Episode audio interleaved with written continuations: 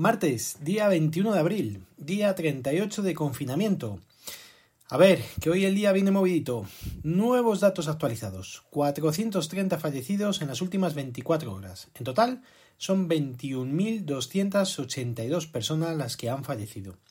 Ya avisaban de que después del fin de semana, hasta hoy martes, no se regularizarían los datos correctamente por el retraso en el envío de los datos. El número de contagios es ya de 3.968 en un solo día, aumentando la cifra total hasta los 204.178. Si tenemos en cuenta los nuevos datos que ofrecen de personas asintomáticas, que serían de 1.424 personas, en total el número de contagiados ascendería a 205.602 positivos por COVID-19. Las personas curadas son ya 82.514. Según ha comentado Fernando Simón, varias comunidades autónomas están con incidencias muy bajas y cercanas a una situación controlable. El incremento de casos nuevos supone un incremento del 2% más que en el día anterior, pero unos mil casos menos de incremento que la semana pasada, lo que indica que la tendencia a la baja se sigue produciendo.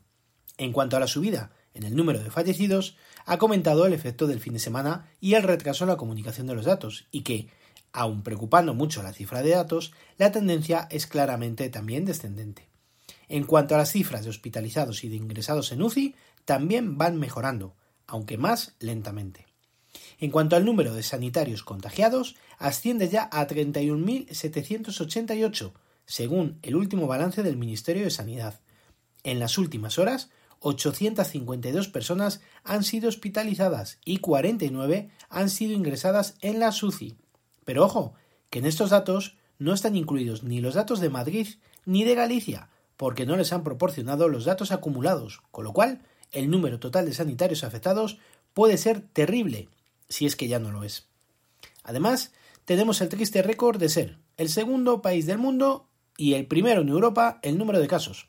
Solo nos supera Estados Unidos.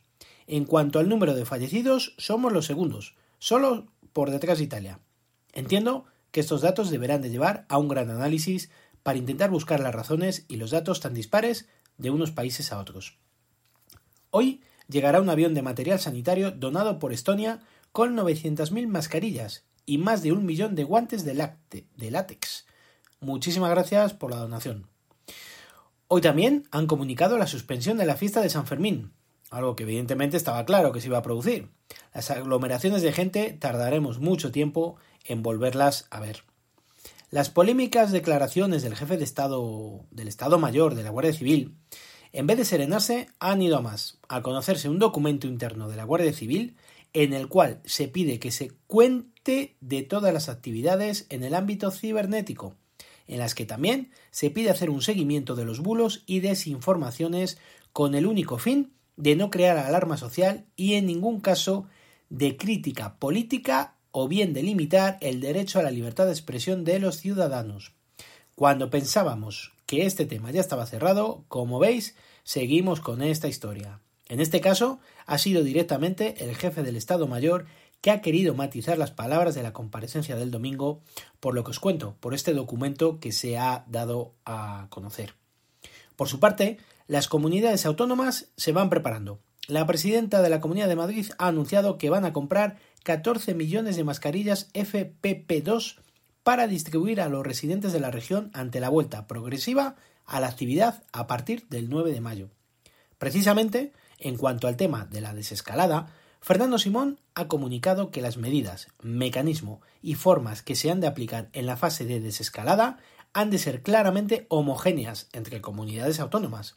Reconoce que hay comunidades autónomas, o provincias más bien, en las que el riesgo de transmisión es nulo o cercano a nulo, con lo cual por un lado dice una cosa y por el otro dice otra. Vaya descontrol que va a haber, la que nos espera. Por fin han comunicado la forma para que los niños salgan a la calle, pero las indicaciones han venido con sorpresa. De momento, la edad la han fijado en los 14 años, es decir, hasta esa edad los niños podrán salir a la calle con el adulto con el que conviven para hacer los supuestos a los que estamos autorizados, es decir, ir al supermercado, ir a la farmacia, ir al banco, eso sí, sin restricción de tiempo. Los mayores de 14 años pueden seguir saliendo como antes, a por el pan, al supermercado, etc. A mí me parece perfecto, yo no tenía pensado sacar al peque de casa. De hecho, él nos ha dicho que ni se nos ocurra, que él está muy bien en casa. Pero menos le voy a sacar al supermercado con los cientos de personas que transitan a diario por allí. Me parece una medida que entiendo que a mucha gente le habrá caído como un jarro de agua fría, ya que se pensaba que iban a dejar sacarles a dar un paseo.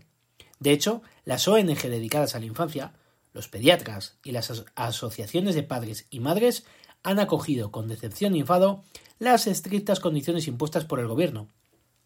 Yo creo que van a recular y al final dejarán salir. Veremos. Pues dicho y hecho, a las nueve de la noche en el telediario han abierto con la noticia como titular. El gobierno rectifica. Este próximo fin de semana se emitirá una orden para que los menores de 14 años puedan salir a dar paseos en las condiciones concretas que darán a conocer próximamente. Seguiremos informando. También han comunicado que las mascarillas quirúrgicas las van a vender a un precio máximo de 0,96 céntimos de euro. Precisamente hoy he tenido que salir a realizar la compra y me he pasado por la farmacia. Guantes no hay en dos distintas farmacias que he estado y las mascarillas quirúrgicas las he pagado a 2 euros cada una. Además, he comprado dos FPP2 que son las que llevaban las chicas de la farmacia por 8,70 euros cada una. Por cierto, en el supermercado, en dos que he estado, no había ni harina, ni palomitas para microondas, entre otras muchas cosas. Papel higiénico, parece que ya estamos surtidos y había bastante. En el apartado de tecnología, hoy os voy a hablar de la funda teclado Magic Keyboard de Apple para el iPad Pro. La gente que se ha atrevido a comprarla ya la han recibido y hay muchos vídeos en YouTube donde ver las reseñas de los afortunados dueños o no tanto. Me explico. Bajo mi punto de vista y teniendo en cuenta el iPad Pro de 12,9 pulgadas que en estos momentos poseo, el teclado me costaría 399 euros. Se dice muy rápido, pero es una auténtica barbaridad por mucho Apple que estemos hablando. Creo que es una funda teclado que le da muchísimo peso al equipo, y que es más un dock para tener en casa y cuando lo lleves en movilidad ponerle una funda. Si lo quieres tener en casa, por ejemplo, os propongo lo siguiente. Te puedes comprar el Magic Keyboard para Mac, es decir, el teclado para ordenadores, que te cuesta 99 euros. Le sumas el ratón, el Magic Mouse 2, que también tiene gestos táctiles, por otros 85 euros más. Y ya tirando la casa por la ventana, le pones la funda para el iPad, la Smart Folio, por 119 euros. En total, te gastarías 303 euros. Ya estarías ahorrando 96 euros. Teniendo en cuenta que todo lo que hemos comprado son productos de Apple. Ojo, el teclado a lo mejor podías poner otro Bluetooth, quizás el ratón no por los gestos táctiles, pero es que hay de todo en el mercado totalmente compatible con los gestos y demás, por ejemplo la marca Logitech. A lo que me refiero es que acepto lo que cada uno haga, faltaría más, pero no me pueden vender este pack por denominarlo de alguna forma, por 399 euros y que cuenten con ello como viable para movilidad, cuando con ese peso es como si llevas un auténtico portátil, que es donde quieren llegar la mayoría de los usuarios. Yo creo que son productos distintos, con los cuales quizás puedes hacer lo mismo, o casi, pero de distinta forma. No tienes por qué comparar ambos. En mi caso, el iPad siempre está conmigo, en el salón, en la habitación, cuando me voy de viaje. El portátil no me lo he llevado nunca, a no ser que tuviese que hacer algo para lo que fuera necesaria su utilización. Te cuentan que es espectacular, que se escribe de maravilla con él, los ángulos de utilización, pero si vale 399 euros y tendría que hacer hasta café. Además, la primera fila de teclas, la numérica, según como tengas el ángulo del iPad, te golpeas con los dedos al escribir. Vamos, una ganga, oiga. Y es retroiluminado, faltaría más. Ya lo estás pagando, pero y bien, además. En fin, que es mi punto de vista y que me parece más una funda para utilizarlo estando en casa que para tenerla constantemente colocada. Pero insisto de nuevo, no me lo entendáis como una crítica feroz. Me molesta que la gente que lo ha comprado te lo quieran meter por los ojos. En fin, amigos y amigas, mañana más y mejor. Espero que estéis todos bien.